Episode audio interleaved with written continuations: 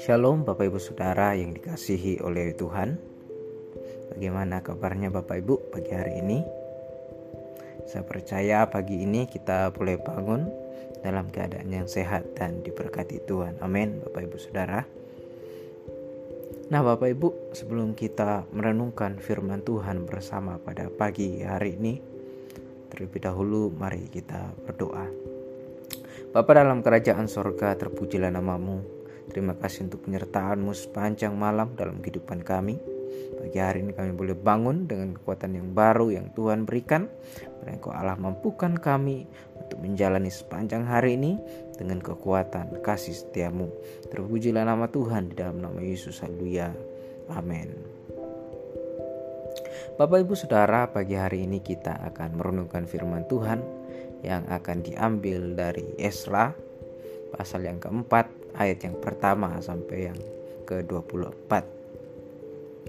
Pasal ini masih merupakan lanjutan dari pembangunan bait suci yang dalam pasal 3 kemarin sudah diletakkan dasarnya oleh tukang-tukang bangunan dan hal itu membuat bangsa Israel sangat bersuka cita sambil memuji Tuhan dengan sorak-sorai yang kedengaran sampai jauh. Judul yang diberikan oleh LAI dalam pasal ini adalah pembangunan Yerusalem terhambat oleh perlawanan.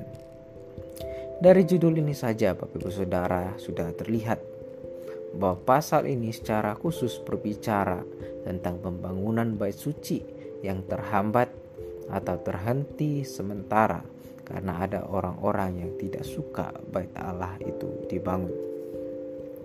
Dalam ayat yang pertama sampai dengan ayat yang keempat berbunyi, Ketika lawan orang Yehuda dan Benyamin mendengar bahwa orang-orang yang pulang dari pembuangan itu sedang membangun bait suci bagi Tuhan Allah Israel, maka mereka mendekati Seru Babel serta para kepala kaum keluarga dan berkata kepada mereka, "Biarlah kami turut membangun bersama-sama dengan kamu." karena kami pun berbakti kepada Allahmu sama seperti kamu. Lagi pula kami selalu mempersembahkan korban kepadanya sejak zaman Esra Hadon, Raja Asyur yang memindahkan kami kemari. Tetapi seru Babel, Yesua, dan para kepala kaum keluarga orang Israel yang lain berkata kepada mereka, Bukanlah urusan kita bersama, sehingga kamu dan kami membangun rumah bagi Allah kami, karena kami sendirilah yang hendak membangun bagi Tuhan Allah Israel, seperti yang diperintahkan kepada kami oleh Kores, raja negeri Persia. Maka penduduk negeri itu melemahkan semangat orang-orang Yehuda dan membuat mereka takut membangun. Kita tahu bersama Bapak Ibu Saudara, ketika bangsa Israel Secara khusus bangsa Yehuda dan Benyamin yang dibahas dalam kitab ini, mereka mengalami pembuangan selama 70 tahun di Babel. Maka pada kurun waktu tersebut, ada orang-orang Israel yang ditinggalkan di Yerusalem dan sekumpulan orang dari beberapa daerah yang tinggal di sekitar Yerusalem yang ditempatkan untuk mendiami Yerusalem selama 70 tahun itu. Mereka merasa terancam dengan kembalinya bangsa Israel. Mereka yang sebelumnya nyaman tinggal di tempat itu kini harus waspada dengan bangsa Israel yang sudah pulang kembali ke tanah mereka. Jika Israel semakin kuat, maka itu berarti mereka akan tersingkir dari tanah Yerusalem. Mereka kemudian melakukan dua usaha yang pertama adalah mereka mencoba bekerja sama dengan bangsa Israel. Mereka berkata kepada bangsa Israel, "Biarlah kami turut membangun bersama-sama dengan kamu, karena kami pun berbakti kepada Allahmu sama seperti kamu. Lagi pula kami selalu mempersembahkan korban kepadanya sejak zaman Esar Hadon, Raja Asyur yang memindahkan kami kemari." mereka ingin dianggap sebagai bagian dari bangsa Israel.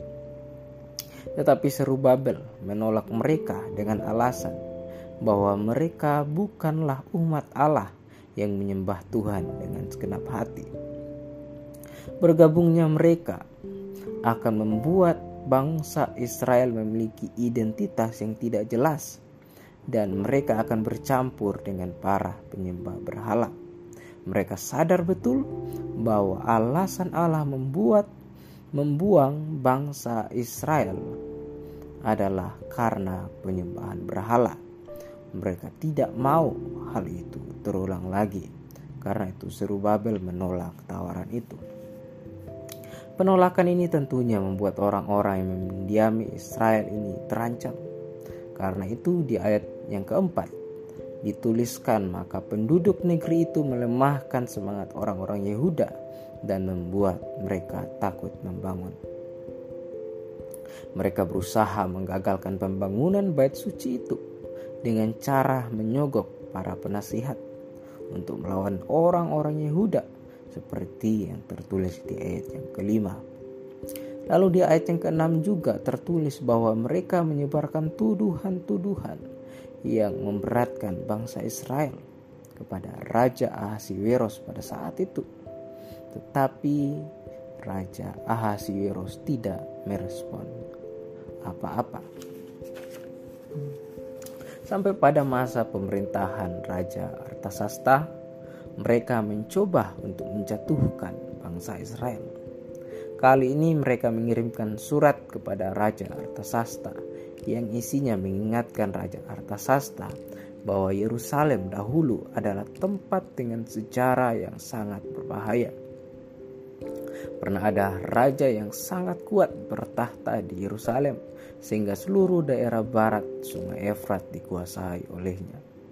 Begitu juga ketika Raja Nebukadnezar telah menaklukkan daerah-daerah sebelah barat sungai Efrat. Yerusalem termasuk yang gigih melakukan perlawanan dan pemberontakan sehingga Nebukadnezar menghancurkan kota itu. Inilah berita yang mereka pakai untuk menakuti Raja Artasasta jika pembangunan diteruskan, berarti Raja Artasasta mengizinkan adanya benih pemberontakan yang akan merepotkan dia suatu saat nanti. Bahkan di ayat 16 mereka mengatakan bahwa potensi Yerusalem dan orang Israel untuk menjadi bangsa yang besar tetap ada. Jika dibiarkan, maka mereka akan merebut kembali daerah-daerah sebelah barat Sungai Efrat sehingga Persia akan kehilangan daerah yang cukup penting untuk mempertahankan kekuasaannya. Karena surat ini, maka di ayat 21 Raja Artasasta mengeluarkan perintah untuk menghentikan pembangunan.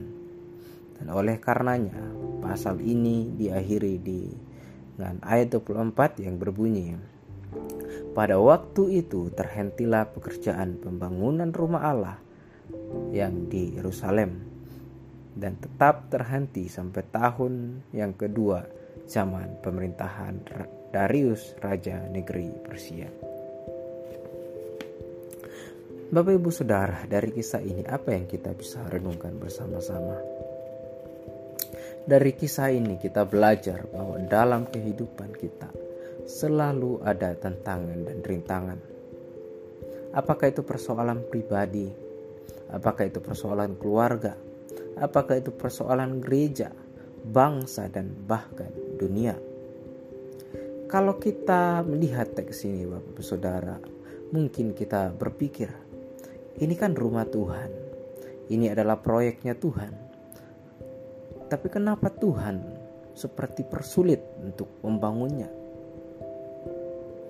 Melalui hal ini mengingatkan kepada kita bahwa kita diizinkan Tuhan mengalami tekanan, penindasan, dan aniaya. Tetapi sekalipun demikian, kita tetap dipelihara oleh Tuhan. Kita tetap dikuatkan dan melalui semua itu iman kita dimurnikan. Amin. Allah melihat jauh ke depan bukan hanya sekedar hasil yang memuaskan, tetapi Allah mau melihat umatnya bertumbuh dalam setiap persoalan dan tantangan. Amin, Bapak Ibu Saudara. Bapak Ibu Saudara, saat ini kita juga bergumul dengan pembelian tanah dan pembangunan rumah Tuhan. Seperti halnya bangsa Israel pada zaman Esra bergumul untuk membangun bait Allah karena ada orang-orang yang tidak suka dengan pembangunan itu. Kita juga sama Bapak Saudara, kita bergumul dengan dana-dana yang kita perlukan. Bergumul dengan tanah yang akan kita beli dan pasti banyak lagi pergumulan-pergumulan ke depannya. Tetapi melalui firman Tuhan pada hari ini mengingatkan kita bahwa Tuhan pegang kendali dalam kehidupan kita. Amin Bapak Saudara. Kiranya firman Tuhan pada pagi hari ini menguatkan setiap kita yang mendengarkan. Tuhan Yesus memberkati. Mari kita berdoa. Bapa dalam kerajaan sorga terpujilah namamu. Terima kasih Tuhan untuk firmanmu yang kami boleh renungkan bersama-sama. Kiranya firmanmu ini memampukan dan menguatkan setiap kami yang ada.